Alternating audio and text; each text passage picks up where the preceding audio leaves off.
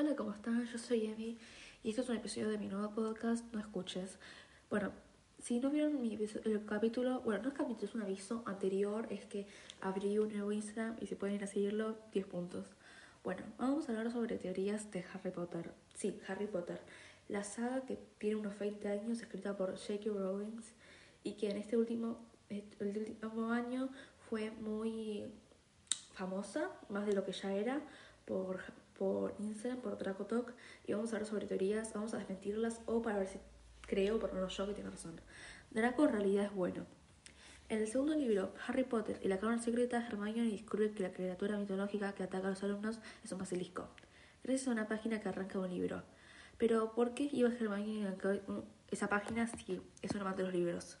Esta teoría de Reis explica que la página que descubrió Hermione fue colocada ahí por Draco Malfoy, para que ella la encontrara, ya que durante el inicio de la película se puede ver como el supuesto malvado, hijo de Lucius, agarra un libro en el callejón, en el calle, ah, callejón diagon y arranca una hoja. Creo que esta teoría no es verdadera. O sea, Hermione, no digo que Draco no sea bueno, hablo de la parte de que arrancó y eso.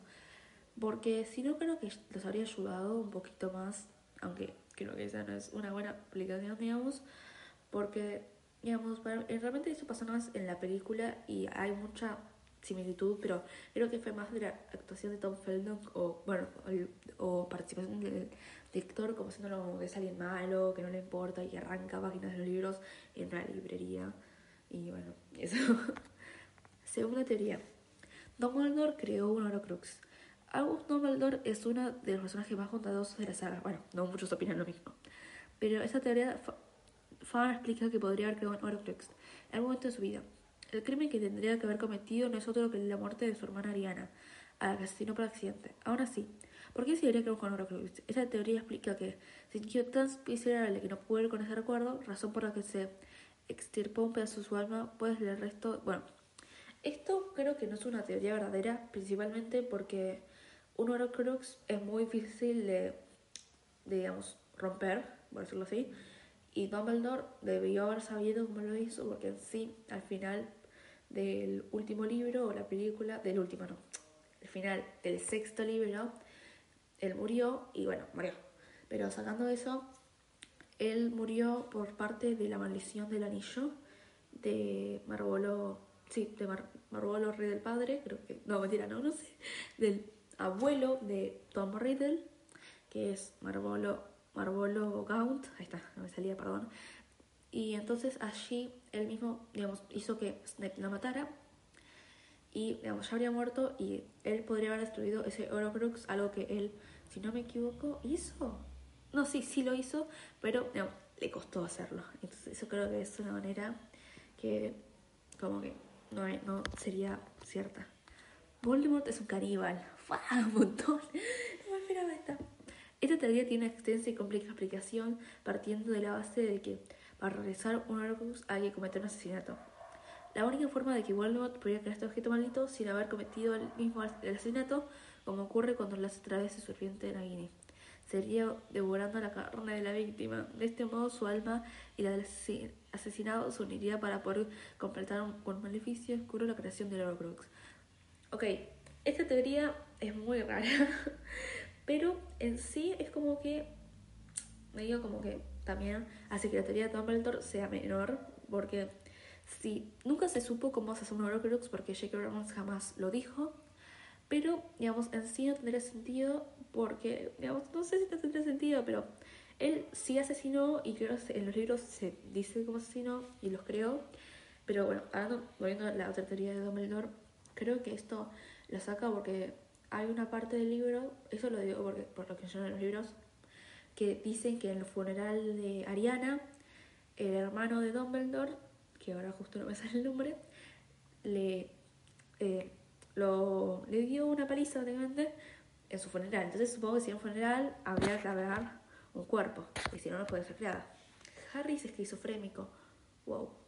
Esta teoría, también de Reddit, intenta demostrar en resumidas cuentas que Harry en realidad es un enfermo mental, uy, y que Howard es un manicomio al que le niegan sus tíos al no poder hacerse cargo de él.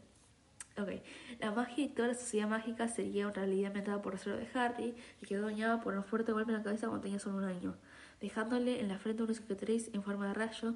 La teoría promete sobre muchos aspectos. ¡Wow! Creo que esta teoría, sacando el hecho del mundo mágico, eso estaría muy fuerte, pero creo que en sí no tiene sentido que.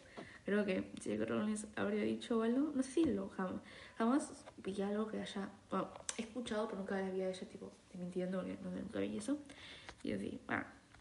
¿Qué, ¿Qué, habría ocurrido si Honest Slytherin hubiera entrado en el gobierno de tres magos? Ok. La teoría. Eh, la teoría habla solo como Harry y él habrían cobrado por resolver las pruebas, al igual que Harry hace que Cedric en el libro, y que habría cambiado la opinión de todos los Slytherins y sus padres nativos cuando Pettigrew, en nombre de Voldemort, hubiera asignado a Warrington a sangre fría. Ok, no sé, no las voy a leer entera porque creo que no cambiaría mucho, no es una teoría creo que muy exacta. Que bueno, o sea, no sé, medio, mm, no sé, siento que podría haber pasado, obviamente, pero como que, no sé, no siento que cambiaría tanto. Sacando dicho que habría una rivalidad para mí en sí. Bueno, los dos le maltratan a Harry porque tienen en su interior un Horcrux. Bueno, aclaro, él no tiene en su interior un Horcrux, no se lo comió. él es un Horcrux. ¿Por qué protagonizar un acto bondadoso es como es recoger un niño indefenso de la calle si va luego a hacer una vida imposible los siguientes 11 años? Esa es una pregunta un de Reid ante el desagradable comportamiento de los tíos de Harry a los Dursley. Respuesta es sencilla. Harry es un Horcrux. Desde que Voldemort le atacó cuando era bebé, no hay más que ver comportamiento malhumorado de Ron se acerca de un pelo y todo eso. Bueno. Empecemos con que para mí no tiene nada que ver porque sin todos maltratarían a Harry teniéndolo mucho tiempo al lado, y como en ese sentido. Y lo recogieron más bien porque, como que, todo, si me equivoco, convenció, convenció a Petunia porque era el único lugar donde podría estar a salvo. Entonces, bueno, así. Bueno, vamos a ver ahora la última teoría de este capítulo. Voy a hacer una parte 2 si les gusta. Y bueno, Draco es un hombre lobo. Bueno. Sí. Draco Malfoy es un personaje que ha cambiado mucho a lo largo de la saga, por lo que es el blanco de muchas teorías. Como está escrito, se asegura que Malfoy se convierte en un reloj después del licántropo Fenrir Greyback le muerda. Bueno, eh, Fenrir Greyback es un hombre lobo que convirtió a Lupin cuando era chiquito y a Bill Weasley, que no lo convirtió en hombre lobo, sino que como que no llegó. El mordico en cuestión sería una venganza de Voldemort hacia Lucius Malfoy por no complacer sus deseos y tener explicación, ya que en Harry Potter y la historia del príncipe, Draco tiene un aspecto muy demacrado, la teoría que tiene que muchos matices interesantes que pueden, bueno, ok, no creo que eso no es cierto, porque leí también acá que J.K. Rowling nos mintió, pero sacando eso, creo que en sí deberíamos haber visto más de esto, como que, no creo que en sí lo hayan matado a Hogwarts, o sea, la venganza era que mata a Dumbledore, porque era una tarea muy difícil si no lo mataba él, pero me parece que hizo un montón y que sacando eso, siendo que no sería lo mismo porque si lo piensan, Lupin estuvo como mal por ser hombre lobo, pero como que nunca sufrió esto. Y aparte, como que en las lunas llenas, como que se habría sabido más de esto, especialmente por las lunas llenas. Pero bueno, este es el dicho episodio de este sábado. Espero que lo hayan disfrutado escuchar. Adiós.